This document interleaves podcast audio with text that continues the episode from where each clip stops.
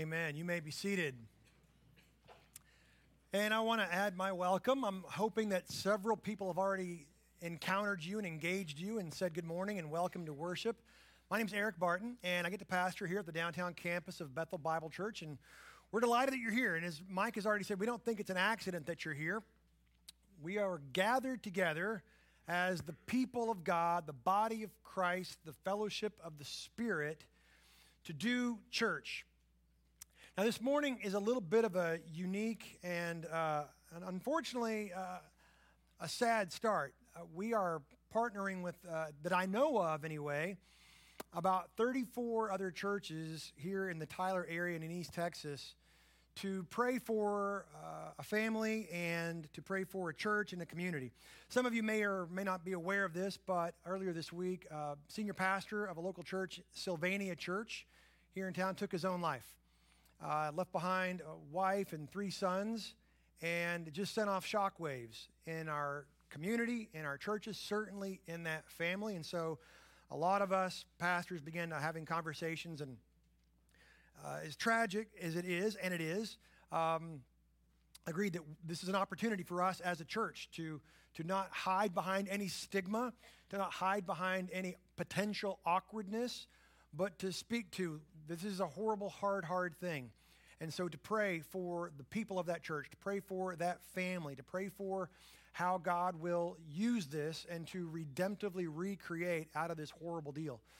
We ran into some of the folks from Sylvania Church last night at dinner, and man, just to see them being together, and they were talking about all this past week, how they would come together in small groups at counseling facilities, and they would just have group therapy, conversation, and time together. They would laugh and cry and get mad and laugh and cry some more and just processing through all the cycles. So I asked him, how's it going to be today? And he said, you know what? It's going to be a great day. It's the first day. We're starting. It's a beginning. And so I'm just so thankful for the leadership that poured into that church, how the leadership of the churches of this community have put aside whatever differences may exist. Some are more significant and need to be addressed later on, perhaps. But right now, man, we just love those people. And so our hearts, our prayer goes out to the family of this man and the folks in that church and the leadership that has to continue to move forward. So I'm going to invite you to pray with me. And I say that a lot, but I don't mean just to hear the words that I'm saying and to sort of mildly agree or disagree. When I say I want us to pray together, what I mean is, in your mind, I want you to imagine what is true. Not to create it as though it's not true, but no, imagine what is true, which is you and I in a very real sense in the spirit realm, we approach the throne of God's grace with confidence. We walk right in, we say, Father, this hurts. And we make intercessory prayer on behalf of these people who are struggling and hurting. And that's what we get to do as the church. So, would you bow your heads with me and let's pray. Well, Father, here we are speaking audible words in this room that by grace are heard in your throne room. You are the God of all comfort.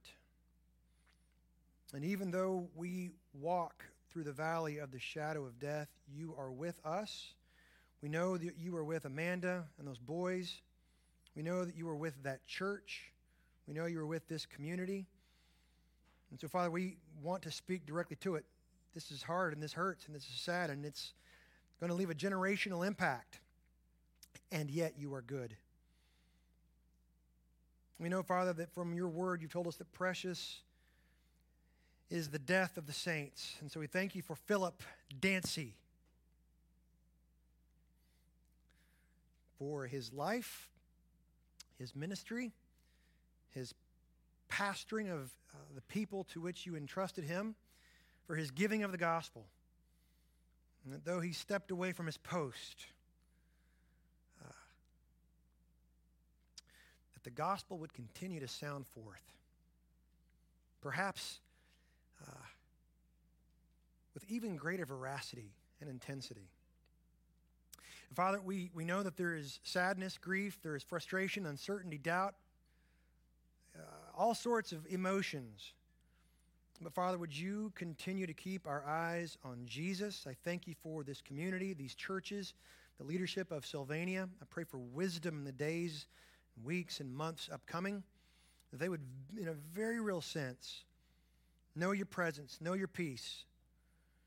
God, we know that you are also grieved by this. And so would that family continue to feel your presence.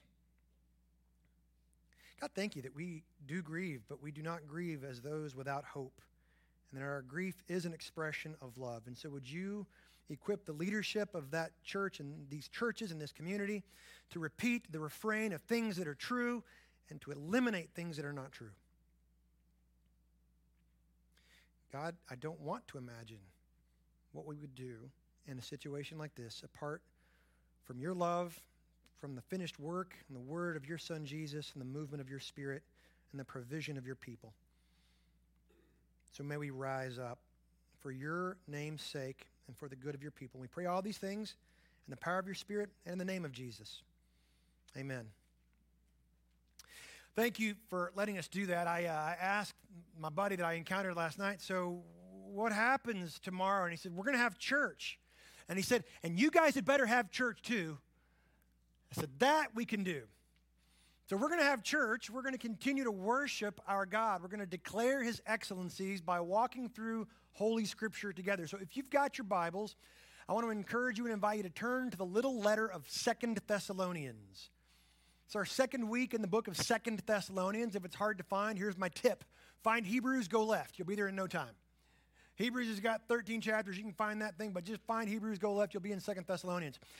What I want to talk about this morning as we go through the remainder of the first chapter of 2 Thessalonians, is this idea, this notion, this concept of perspective.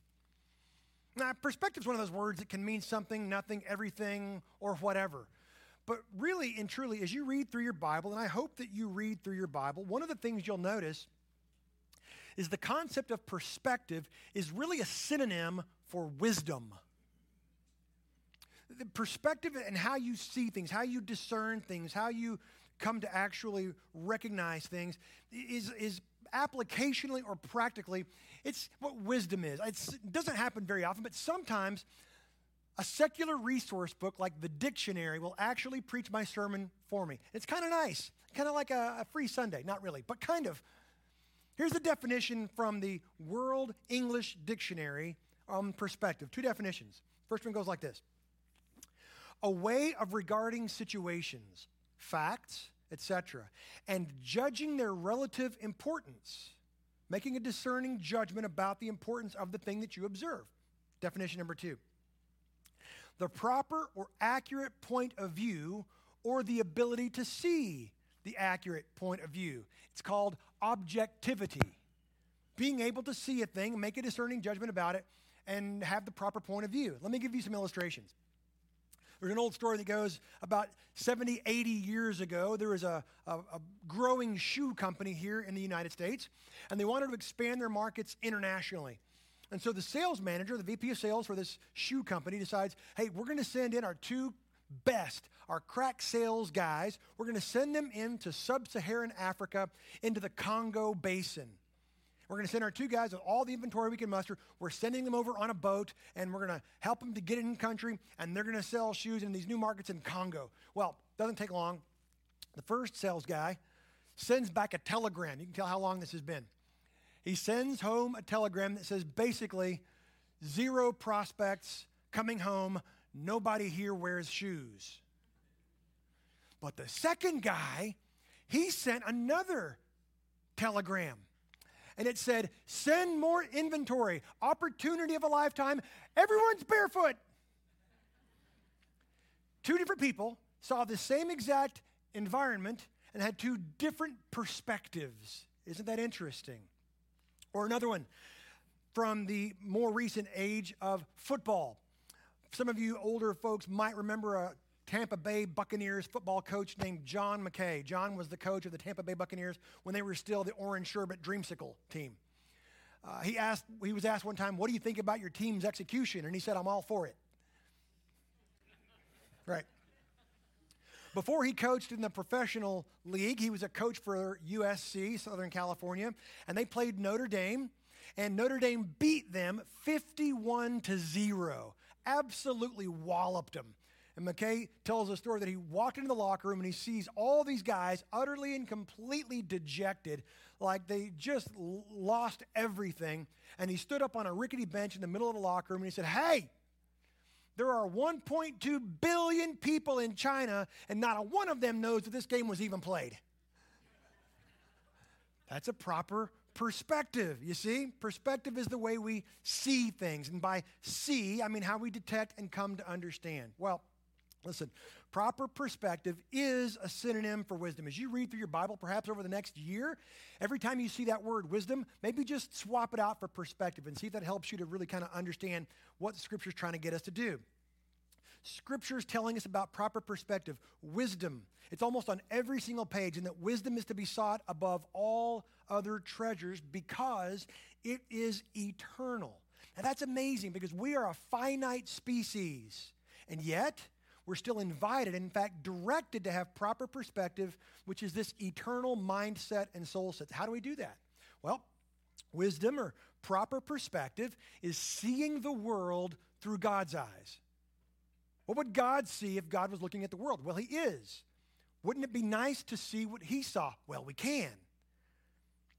Since that's true, what is God's vantage point? For that, of course, we have to engage the Spirit of God, the Word of God, be the people of God. And so we go to God's Word. Let me come at this from a slightly different supportive angle. We're in 2 Thessalonians because we've already finished 1 Thessalonians. That's in the Greek province of Macedonia, a Roman province. They conquered Greece, and the northern part was called Macedonia. Thessalonica is in Macedonia. A little further away was another church that Paul plants in Macedonia, in Philippi. And so this is a corresponding, corroborating perspective that Paul's going to give. This is the world from God's vantage point. This is from Philippians chapter 3, verses 20 and 21. This is what he says. But our citizenship is in heaven. Right away, I want you to understand what he's doing. He's adjusting, fine-tuning their perspective. The people of Philippi and Thessalonica were all excited and proud of themselves because their passports were red. We are Roman citizens. This is our identity. This is why we matter. This is why we have meaning, value, significance, weight, and worth. Paul says, no. Proper perspective is your citizenship is in heaven. Your passport is actually white and gold. And your passport is not blue. It's white and gold. That's the proper perspective. And from it, heaven, we await a Savior, the Lord Jesus Christ, who will transform our lowly body to be like His glorious body. That's God's vantage point. By the power that enables Him even to subject all things to Himself. How much power will Jesus muster to transform you and me into His likeness? The same level of power that He used to create the cosmos. That's all. And for some of us, He's going to have to lift with His legs. All right? It's going to be a bigger job. And that's what He's going to do. That's God's perspective. That's what He's about. He's looking at you and me, not... but as someone that was created in His image, that He is actively, presently involved and engaged at transforming them into the image of His risen Lord Jesus' Son. Now that's God's perspective. Ooh, since that's true, and since that's truth, we should adopt that same sort of vantage point, that same sort of perspective. So that's what our text is going to do for us this morning, to give us proper perspective. And so our big idea for the morning from this passage, it goes like this. Proper perspective is kingdom consciousness. Proper perspective is kingdom consciousness. Being aware that the kingdom of God exists in the world, but not as we expected. And we're actually from that kingdom being fitted, you might say, to be more suitable for that kingdom in the present age. We are in 2 Thessalonians. Super quick reminder and a run-up. This is during the Apostle Paul's second missionary journey. We read about this in Acts 16, 17, and 18. He's taken his second missionary journey. He was in modern-day Turkey. He was trying to do more ministry in Turkey. God says, no, I want you to go internationally. So Paul crosses the water. He goes to Philippi in Macedonia. He gets beaten up. He leaves there. He goes to Thessalonica. He's there for about 3.5 weeks, ministering there, telling them from the Scriptures who Jesus is, that he's actually Messiah, that he's actually divine. He gets run out of town. He goes to Berea. But the Thessalonians, they travel. They find him there, and they rush him out of Berea as well. So he goes to Athens and finally makes his way down to Corinth. He's in Corinth for 18 months. We read about that in Acts 18. He's so nervous about the Thessalonians that he sends his protege Timothy back to Thessalonica to see how they're doing. He comes back. He gives a report. He's so excited. He writes 1 Thessalonians. But after about 4 or 5 months, another anonymous reporter comes and says, hey, Paul, things have kind of gotten squirrely. They've got more questions. And so Paul writes 2 Thessalonians, probably only 4 or 5 months after 1 Thessalonians. So it's probably about February of AD 52, right? It's his third letter. Galatians is first, and then 1 Thessalonians, 2 Thessalonians. Last week, we talked about the first 4 verses of chapter 1. What is a healthy church? It's full of converts. It's got people who are doing the labor of love, who are growing in faith, who are persevering in hope. But they're experiencing persecution and affliction. And Paul says, let me explain what's going on there, because they didn't know. Brand new church, had not been discipled, but for maybe 3.5 weeks. And so Paul writes to give them a proper perspective, to instill a kingdom consciousness. So 2 Thessalonians chapter 1, beginning in verse 5, Paul says, this is evidence. This, what is the this referring to? Look only a little bit higher up. It's the end of verse 4. This, that they are in fact having persecutions and afflictions. They're going, why are we suffering? We believe the gospel. Jesus sounds awesome. We love him, though we've never met him. We are citizens of a place we've never been to. So why are we suffering? Why are we being opposed? Why is there resistance? Why is there opposition? Paul says, let me explain. And this is good for us to really listen to. This is evidence. Enigma is the Greek term. It's where we get a word for indication or indicative or indicator. This suffering and persecution that you're going through is an indicator of the righteous judgment of God. Say, what now? This is oftentimes when Christians in the 21st century will read a New Testament epistle and go, that doesn't seem to click, doesn't make sense. Moving on, I liked John 3:16 a whole lot better. That part I understood. Here's the thing. Our English translations are really, really good, and they are correct, but sometimes ever so slightly incomplete. When Paul says they are evidence of God's righteous judgment, it's not the same word for judgment that we usually see. There's just not an English word for judgment that is used here. This is chrisis in Greek. The normal word for judgment is krima. Krima is when God judges sin. It's what happened to Jesus on the cross. Krima is what happens when Christ returns to judge sin. This is not that. This is chrisis. This is a better word might be discipline or chastisement or behavioral correction. Do you understand? It's not a condemnation. Very important. Romans 8:1, there is now therefore no condemnation, krima, for those who are in Christ Jesus, because he received all the krima already. This is krisis. What Paul's saying is this suffering and persecution that you're receiving is an indication that God loves you. Wait, what? That's not what I want to hear. I thought I was suffering because God's not paying attention. Wrong. I thought I was suffering because maybe God's mad at me. Impossible. I thought I was suffering because, it's because he is doing a thing in you, through you, with you, for you. Let me explain what Paul's going to say and has said is God loves you too much to leave you the way you were when you became a believer. God, you might say, we studied through the book of Genesis, we were looking at the life of Jacob. God is the enemy of your old self. And praise God, he doesn't leave you as you were. He's always in the business of polishing, refining, taking you through into that space where you are being transformed until such time as you are transformed. So Paul continues, verse 5. This is evidence of the righteous judgment of God, that you may be considered worthy. Your suffering doesn't earn you any worthiness. It demonstrates your worthiness. God says, this one is mine. And so I'm going to allow these hard things to come into her or his life. I'm going to use them to refine and polish because I am making them worthy. Suffering does not make us worthy. It demonstrates that God says we're worthy by grace. Now that's an amazing thing that we have to We have to fine-tune our focus and have proper perspective. He says that you may be considered worthy of the kingdom of God for which you are also suffering. This is the sovereignty of our God. Sometimes we have to do some theology so that we can understand our personal anthropology. It's helpful to understand things about God so that I can understand what's happening with me. God is sovereign, and he uses the bad choices of billions of people to accomplish his purpose perfectly and precisely on time. Now that's sovereignty. I can make a good choice and have everything fall apart because I'm not sovereign, not even close. God accomplishes his purpose perfectly and precisely on time through, not in spite of, through the bad choices of billions of people. Now that's incredible.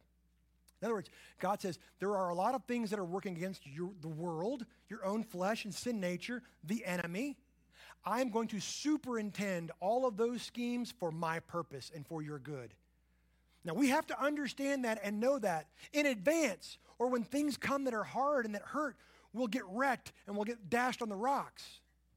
Way back in the Old Testament, there's a minor prophet called Habakkuk. And Habakkuk is standing on the wall, literally watching Jerusalem descend in decay into debauchery and depravity. And he prays, God, do you not see this? Are you not going to do something? We are your covenant people. Look how we're behaving. Oh, God, won't you do something? Habakkuk says, oh, happy. I got this. In fact, I am raising up the Babylonians. They're going to come, and they're going to wipe you out, and they're going to judge you. Habakkuk says, whoa, that's not what I was talking about. I just needed like a shot back in a broom. Like, we don't need all that. God says, no. I am going to raise them up. They're going to judge you. And then I will judge the Babylonians for their evil. Isn't that interesting?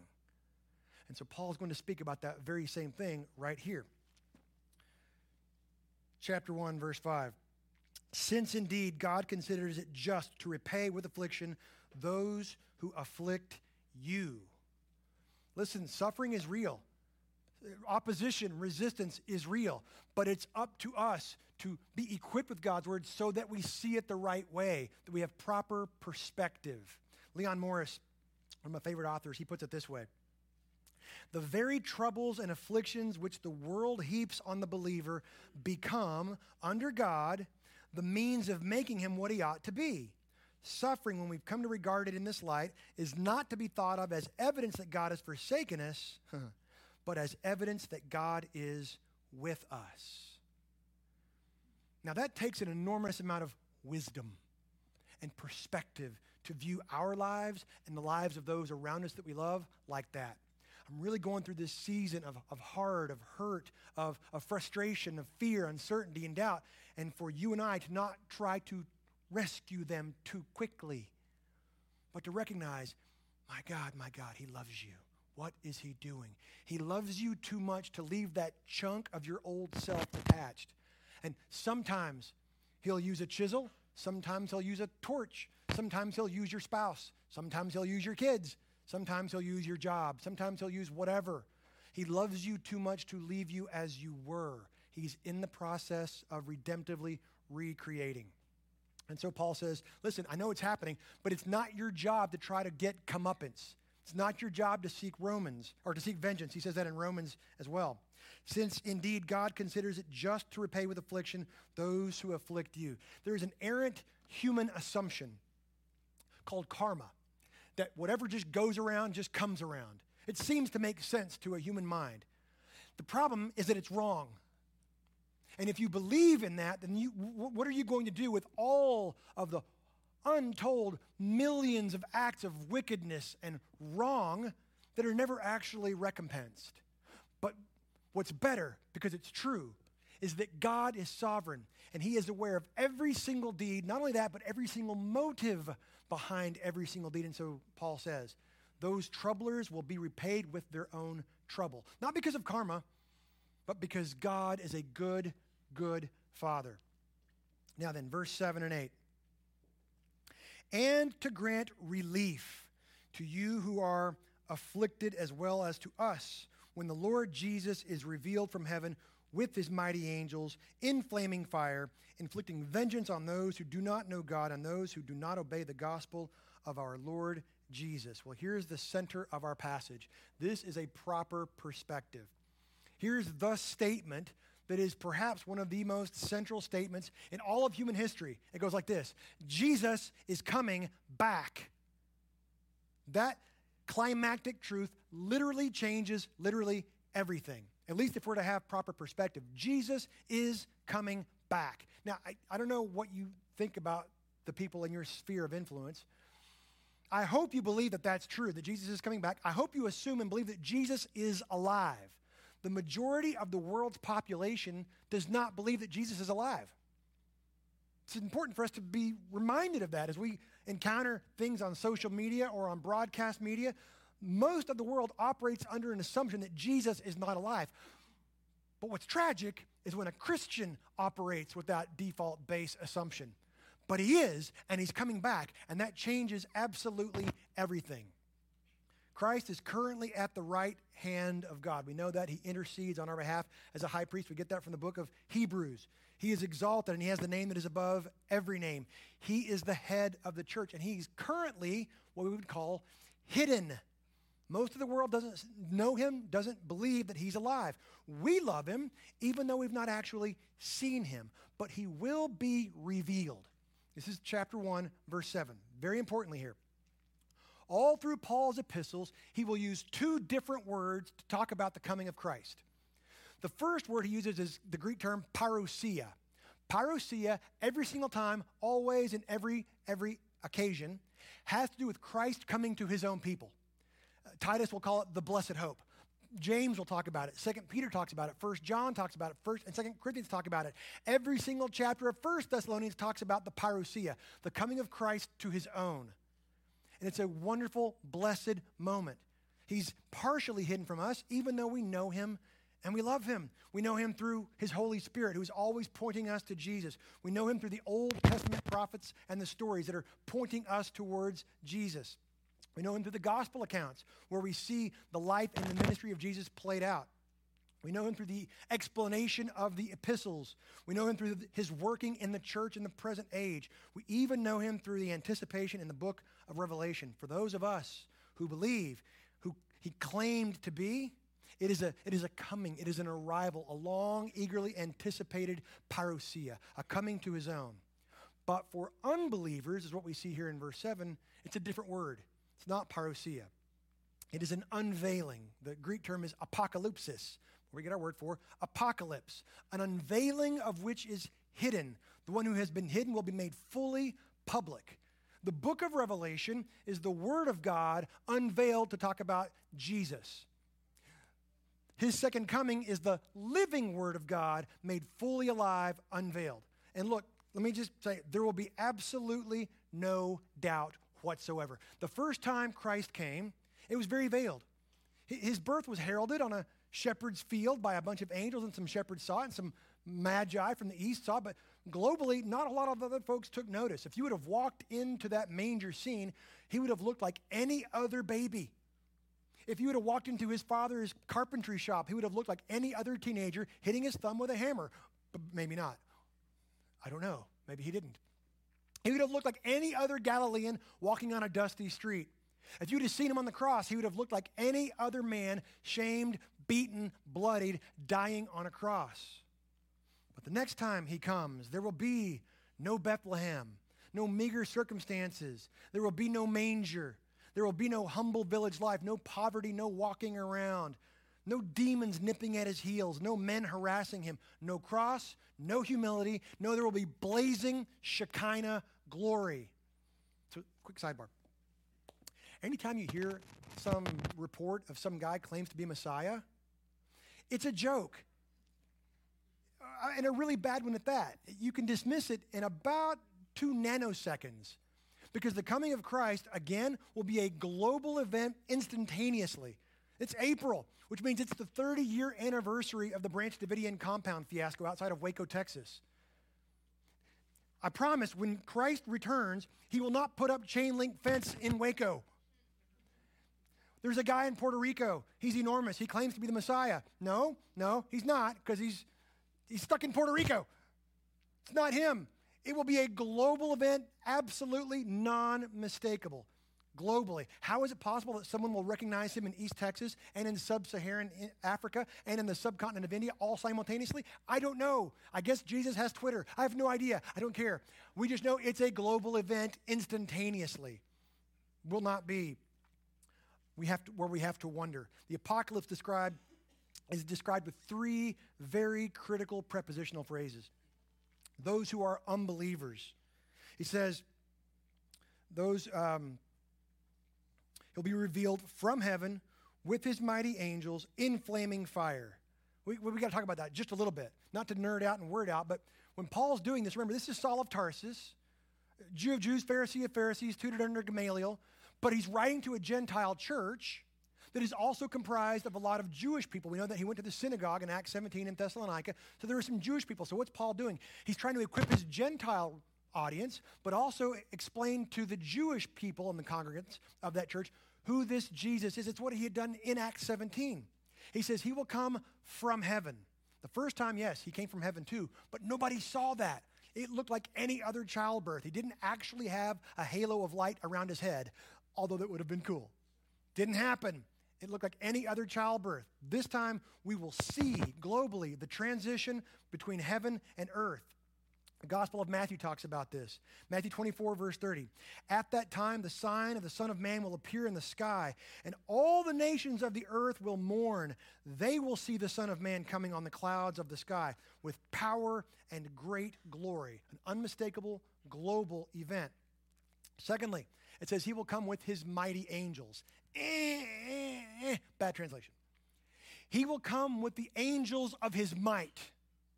Make no mistake, angels are mighty, powerful beings, but they derive all of their power and glory and might from him. And by the way, so do you, and so do I. It's not our own. He will come with the angels of his power. Why is Paul telling us this? Why does this matter to us? Because Paul's trying to make sure we understand that this Jesus is God. He's not a great rabbi, not a swell teacher, not a pathetic martyr, not even a superhero. He is God. Every time you see God make any kind of appearance in the Old Testament, he is always accompanied by angels. So Paul's telling his Jewish hearers in Thessalonica, this Messiah that we crucified, he is God. In Exodus 19, Moses receives the law. It is mediated by the angels.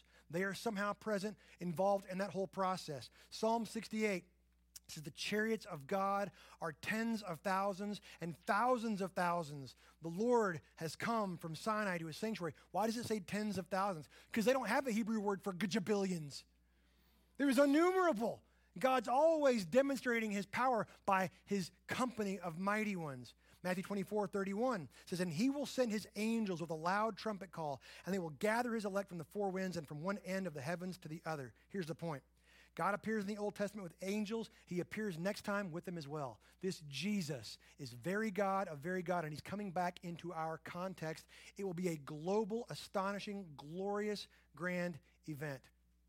And Paul says he's coming from heaven with the angels of his power in flaming fire. Again, all through the Old Testament, God is depicted as in fire. His presence is frequently described as a burning fire. Psalm 104. He makes winds his messengers, flames of fire his servants.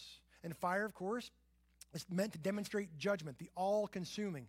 But it is his presence himself. This is what Paul was trying to explain in the synagogue in Acts 17.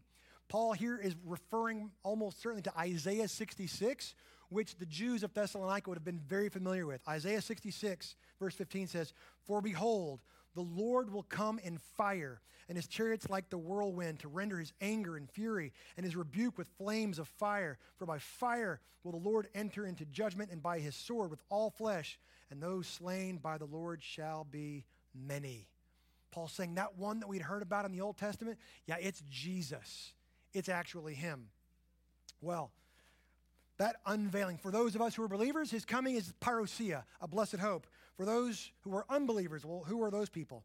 In verse 8, those who do not know God, who perhaps believe or claim that they know God because of their religiosity, because of their affiliation with some organization, who knows?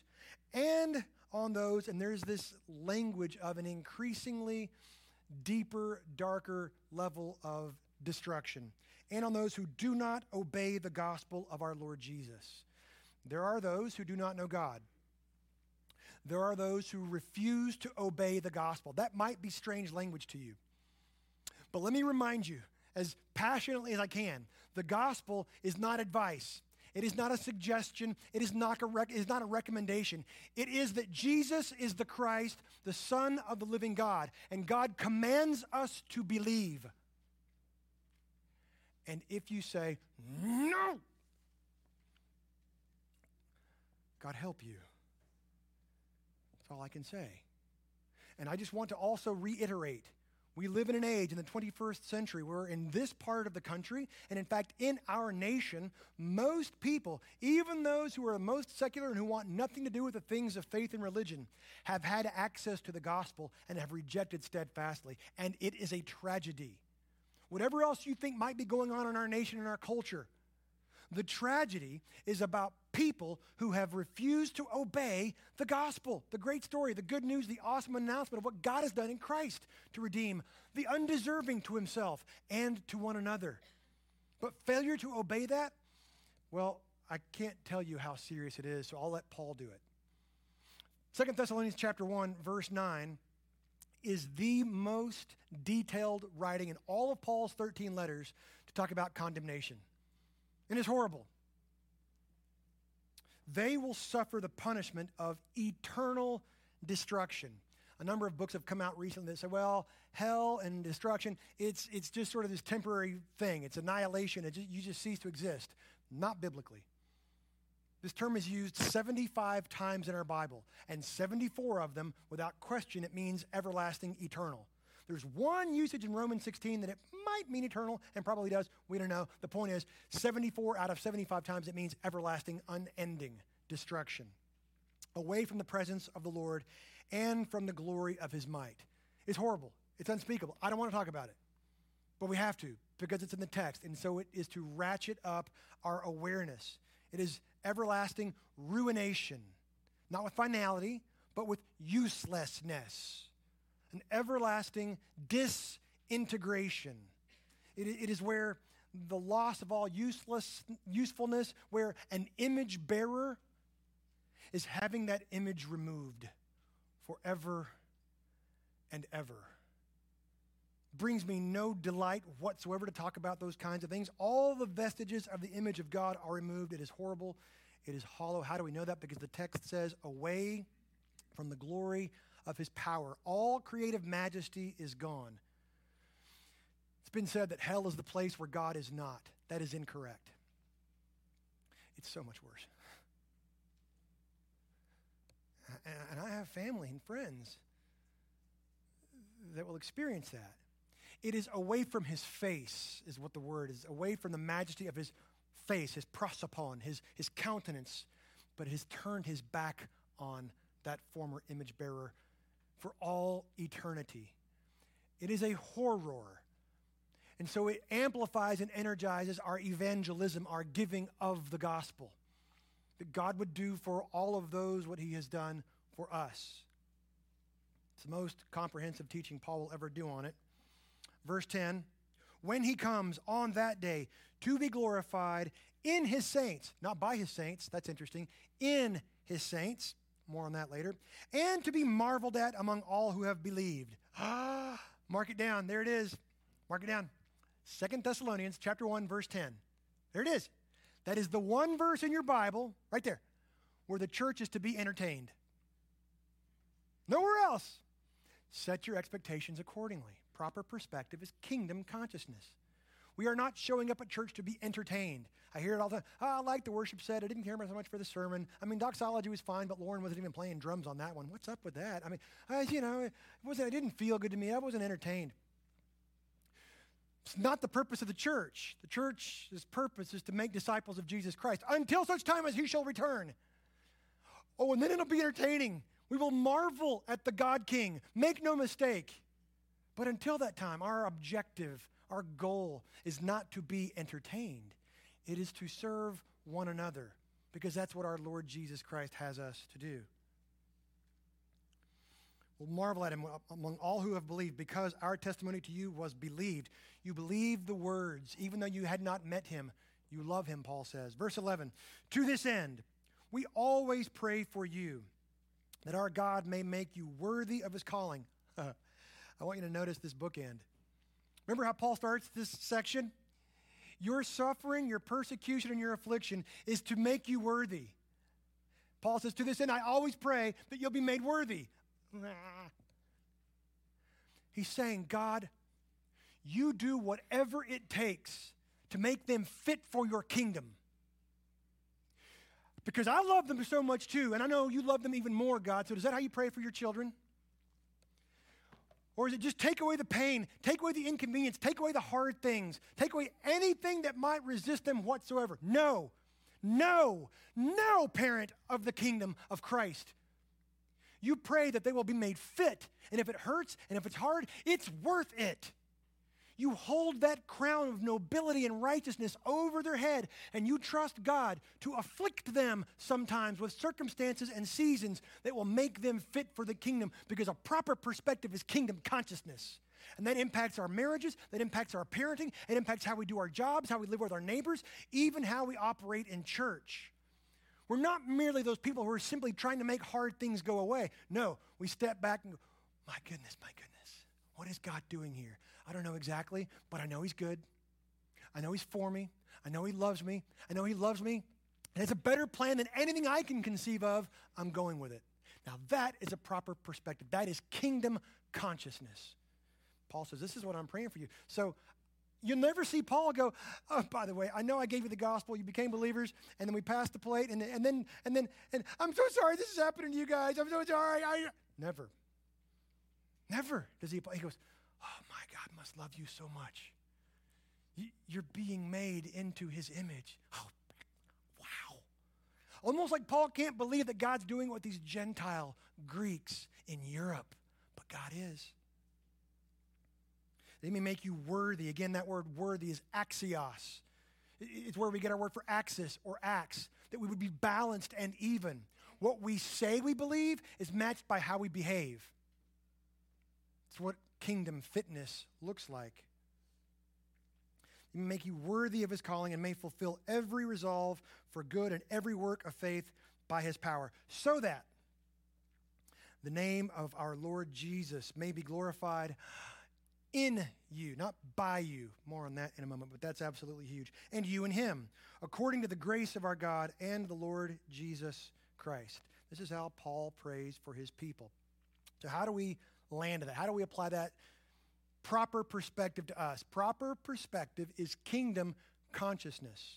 Let me just give us three quick principles, little portable truths, arrows for your quiver that you can walk around with and see your world through these lenses. Number one goes like this. The coming kingdom means relief for believers. Relief. Since that kingdom is coming literally to earth, it's important to remember that it's already come to earth in a sense, already, and not yet. The kingdom of God has surrounded the globe, but not with national boundaries. It takes up residence in human hearts, particularly when they're gathered together. But make no mistake, we live and exist in hostile territory. Our world, our flesh or sin nature, and our enemy are always seeking to widen the divide between us and our God, to keep us from his presence and his peace. And I know that there are seasons we all go through that feel like we're losing.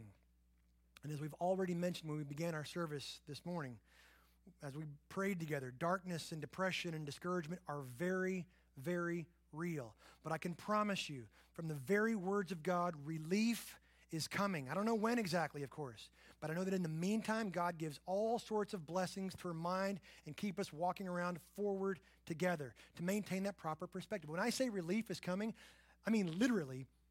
He says it in the text, relief. The Greek term is anison.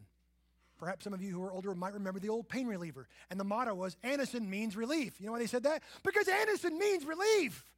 These come from Greek word. Anison literally means relief. It had the idea of taking a long bow and releasing that string, that release of tension, ecstatically. His return means a relief and a release of all that angst, all that tension, all that fear, all that doubt, all that uncertainty. So hang on, hang in, hang together. That's why we're here, to stack hands and to lock arms and to do awkward Baptist side hugs, to love one another in the midst of the discouragement and the darkness. Second point, the other side of the same coin, the coming kingdom means retribution for unbelievers. There's no smile on my face when I say this. Just very briefly, because there's not a lot of necessary clarification. All those who do not know God and who fail to obey the gospel will be judged, not chastised, judged. And we must not ever take delight in that. It's a horror. Instead, we have to be reminded that people we do love and care for are numbered in those ranks. And so we pray for them and our enemies. God, would you do for them what you've done for me? And not grow weary. When you encounter an image bearer who does not obey the gospel, perhaps pray through patiently. What would it look like if God took that image bearer and set them on a course of grace and peace? And if you need a reminder of what that might look like, just look in your mirror, because that's what God has done with you. Third point goes like this. Pray the right stuff for the right reason. It's right here in the text, verses 11 and 12. Pray the right stuff for the right reason. Prayer, it's been said, is the verbal process of bending our will to God's, and importantly, not trying to bend God's will to ours. Prayer is a conversation. It's a dialogue with an actual person who loves us. It's drawing closer and closer to him so that we can actually begin to think God's thoughts after him. Proper perspective is kingdom consciousness. So, what is the right stuff as we pray for ourselves and for one another? Three things that are the right stuff to pray for. It's right here in the text. I'm not making these up. It's really nice when I get to pull it right out of the Bible, and it's not my ideas, it's God's. The first thing we pray for is worthiness. So Paul says, this is what I pray for you, worthiness, fitness for the kingdom. We talked about this axios, that we are balanced, that what we say we believe and how we behave are absolutely matched up. There are no compartments of our lives in which that's not the case. There is utter congruence and balance in every single part of our life. There can be no compartmentalization. We live as though we're from the future, from the coming kingdom, because we are, and we are being made to fit fully into that kingdom. We pray for worthiness, for ourselves, for those people that we love, for those people that just get under our skin and we call them, in a churchy way, they are extra grace required. It's okay, because someone else is calling you extra grace required. It's all right. We pray for worthiness. The second thing we pray for is fulfillment. It's right there in the passage. I pray for your worthiness. I pray for fulfillment. Joy is the outcome of fulfillment. And so all of our other errant attempts at happiness are really just grasping for possessions or experience that we think will fulfill us so that we can have joy. But as it turns out, here's the upside down, inside out, backwards thing. Joy is never our project. It's God's. Because God alone can fulfill, and joy is only a byproduct, a manifestation of fulfillment. Only God can produce joy in us. And we interfere with his plan and his purpose when we try to take the reins out of his hands and fulfill ourselves. Some somewhat noble activities, some very ignoble activities. Joy is God's project, not our own. And our joy is not a product of our circumstances. It's a product of our partnering and participating with God's plan with proper perspective. So we pray for worthiness. We pray for fulfillment. Thirdly, we pray for powerful service. Remember last week we talked about 2 Thessalonians chapter 1, that God is Father and Jesus is Lord. God the Father provides rescue, and our Lord provides purpose, direction, meaning.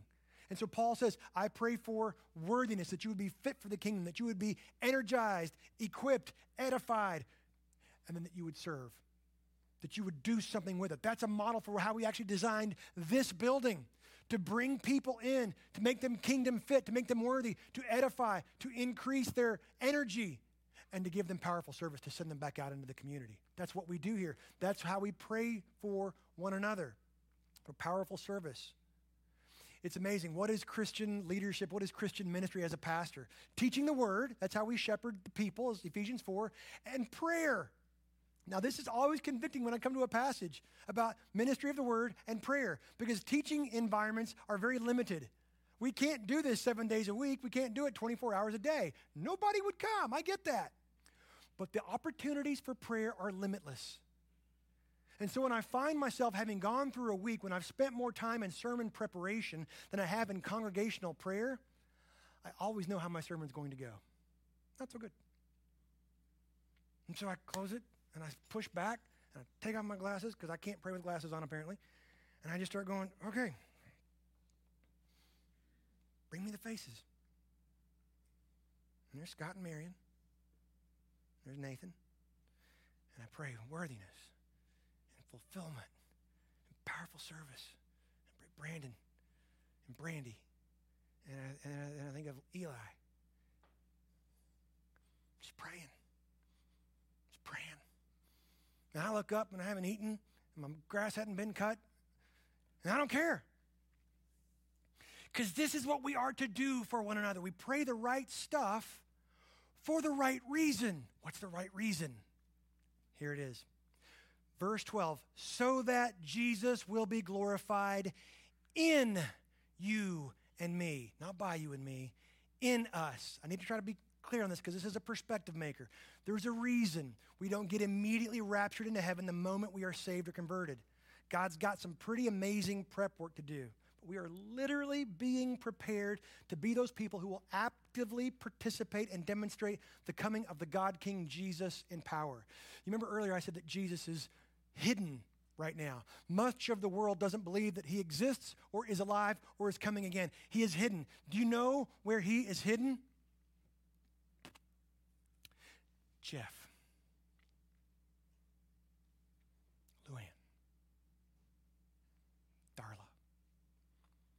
And when he comes back, he will be glorified in his people. You and I will be the vessels of the delivery of the Shekinah glory of God into the current world. And so you are being prepared for that. You are being made fit for that. So I know that it hurts. I know that it's hard. I know that we want the pain to go away, but a proper perspective is kingdom consciousness. I am being prepared to be that person, and we are being prepared to be those people who are the exhibitors, the demonstrators of the glory of Christ. I'm not saying it doesn't hurt. We got all kinds of opposition and pain and resistance. I get it, but it's so worth it. So when I hear people, I don't need to come to church, you're going to lose in no time the worth of what we're doing and why we're doing it. He's coming back, and he will be glorified in his people, not just with or by, but in.